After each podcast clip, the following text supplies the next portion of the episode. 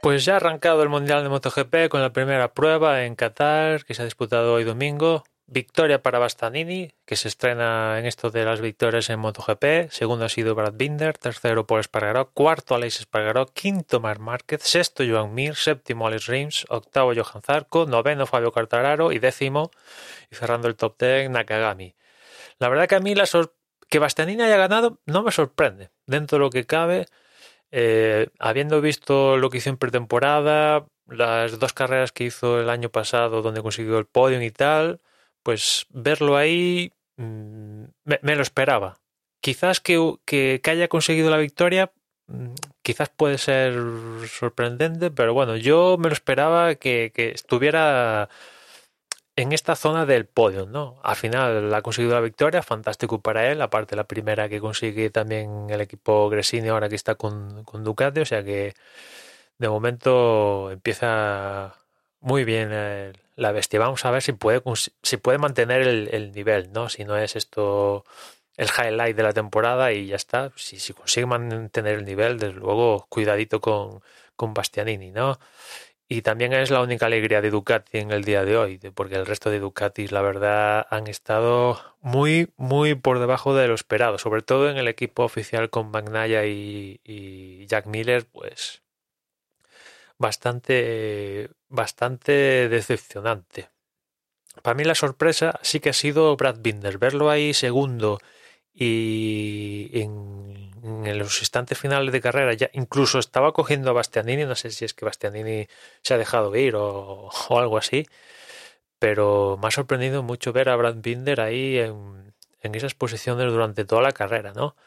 ha arrancado bien y ya se ha posicionado en la en cabeza de carrera y se ha mantenido ahí y bueno, al final pues ha conseguido una segunda posición inesperada porque como os había dicho, KTM durante la pretemporada no sacó la cabeza y de hecho parecía que que le faltaba, ¿no?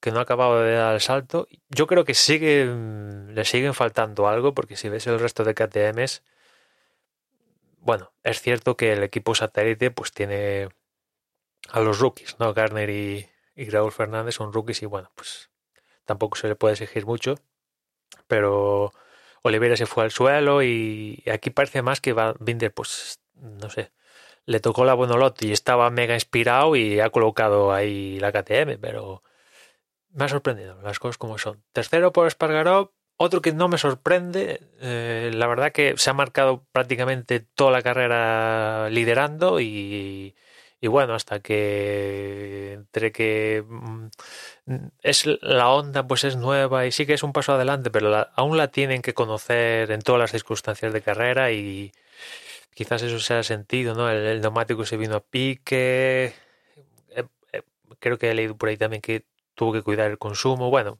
detallitos de que es una moto totalmente nueva, de toda, de toda la parrilla, la moto más nueva es la de Honda y claro, pues eh, hay que conocer la moto en, en, muchas circunstancias, ¿no? Sobre todo de carrera y tal, y eso único te, las puedes conocer haciendo carreras, vaya.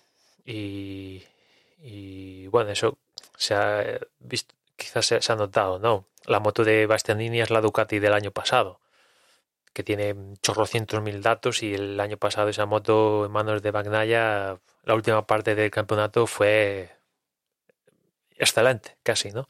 casi rozando la excelencia. O sea que, por ejemplo, Bastianini sabía cómo iba a reaccionar su Ducati. Brad Binder, digamos que más o menos sabía cómo iba a reaccionar su KTM. Paul Espargaró, la moto era totalmente nueva. Pues, eh, sí, se esperaba cierta reacción, pero quizás no, no al detalle como para materializar lo que la, primera posición que llevaba gran parte de la carrera y bueno, de que los neumáticos también se fueran un poco a pique y tal. Y él llevaba, creo que el blando y Bastianini llevaba el medio. Bueno, en fin. Tercera posición tampoco me parece mm, un desastre. Podía ser mejor, claro, pero teniendo en cuenta de dónde venía Paul Espargaró, de pasarlo realmente mal con Honda el año pasado y tal, pues quedar en el podio y por encima de Mar Márquez, pues oye, no está mal. Cuarto Alex, también bien, eh, la Aprilia sigue mejorando, es la única fábrica que tiene cierta concesión, o sea que aún pueden tener margen a la hora de mejorar la moto. El resto de motos ya están selladas y ya es lo que hay. O sea que ahí puede seguir teniendo una ventaja y bueno, pues eh, yo creo que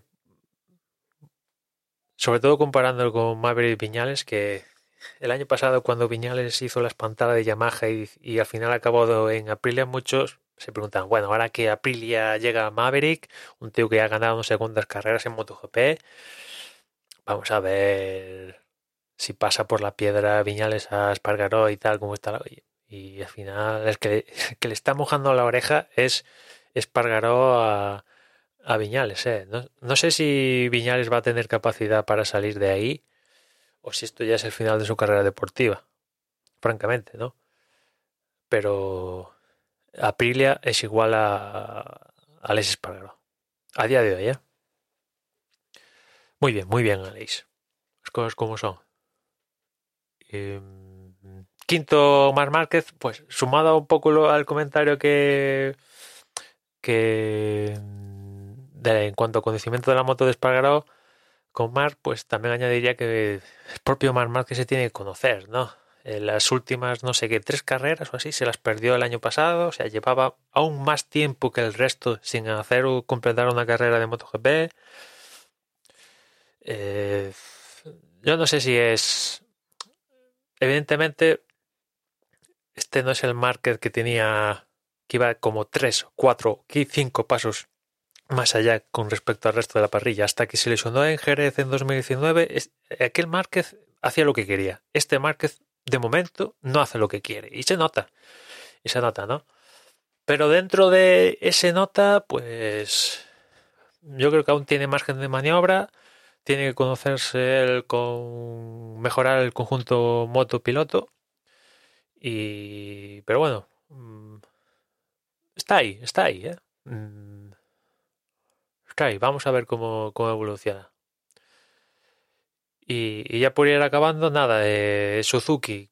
Quizás eh, me sorprendieron al principio del fin de semana, sobre todo viendo que el viernes Rins marcaba el mejor tiempo y la Suzuki estaban encabezando la tabla de velocidades punta, a menudo, la verdad es que Suzuki en ese sentido ha mejorado enormemente, ¿no? Y, y por ejemplo, debe ser doloroso, sobre todo para Yamaha, que tiene la misma configuración de motor, y sobre todo para Quartararo, ver cómo estos han conseguido mm, paliar la diferencia de velocidad punta con respecto a Honda, sobre todo Ducati y tal, y Yamaha se ha quedado en las catacumbas, ¿no? O sea, ahora mismo es que velocidad punta Quartararo en los circuitos que requiera de, motor punta las va a pasar realmente mal porque el resto de motos que va a, tener, va a tener a su alrededor van a tener todas más puntas que, que, él. O sea, todo lo que consiga solucionar en paso por curva se lo van a comer, se lo van a enjuagar en, en recta. Vamos a ver en circuitos donde, que también los hay a lo largo del mundial, donde la punta no, no sea fundamental. Ahora, por ejemplo, la siguiente carrera es en Mandalika que es de, de, este estilo. Vamos a ver si Cuartararo saca la cabeza. Si no consiguiera sacar la cabeza, oye, Cuartararo se va a comer un mojón ¿eh? este año, ¿eh? viendo. Si, si pasara eso, ¿eh? Si pasara eso. Está, de momento en esta carrera ha sufrido bastante, ¿no? Y a Suzuki eso, un poco de sorpresa al principio de fin de semana y después decepción, porque el sábado no consiguieron materializar toda esa mejora de punta y tal en colocar a los pilotos en al menos segunda línea, no, salieron más allá de la segunda línea. Y claro, eso al final te lastra, te lastra. Una vez quizás eh, haces el milagro y saliendo de tercera o cuarta línea haces podium, vale, pero es un milagro. Es un milagro. Y, y una categoría tan competitiva salir atrás lastra, lastra mucho, ¿no? Y como último, sobre todo nota ultra negativa, Bagnaya, con, y sobre todo Ducati un poco en general. Les ha salvado la vida Bastianini, pero ahí en Ducati después de la pretemporada, que al principio de la pretemporada, los primeros, ese primer test de, de Sepan, yo llegué a leer que en plan Ducati asusta o cosas así. Y ahora viendo la primera carrera, sí, ha ganado Bastianini y tal, pero ostras para ver la siguiente Ducati hay que bajar al octavo puesto de Zarco. Eh, ostras, cuidado. Cuidado, eh. Cuidado, cuidado ahí. Vamos a ver si es que no se han encontrado aquí en un circuito que les venía bien, las cosas como son. Pero cuidado, cuidado. En fin, nada más por hoy. A mí me, ha gustado. Este mundial así un poco abierto y tal. La verdad es que no sabes a ciencia cierta a quién, a quién colocar en las primeras posiciones y, y es atractivo en ese sentido. En fin, nada más por hoy. Ya nos escuchamos mañana. Un saludo.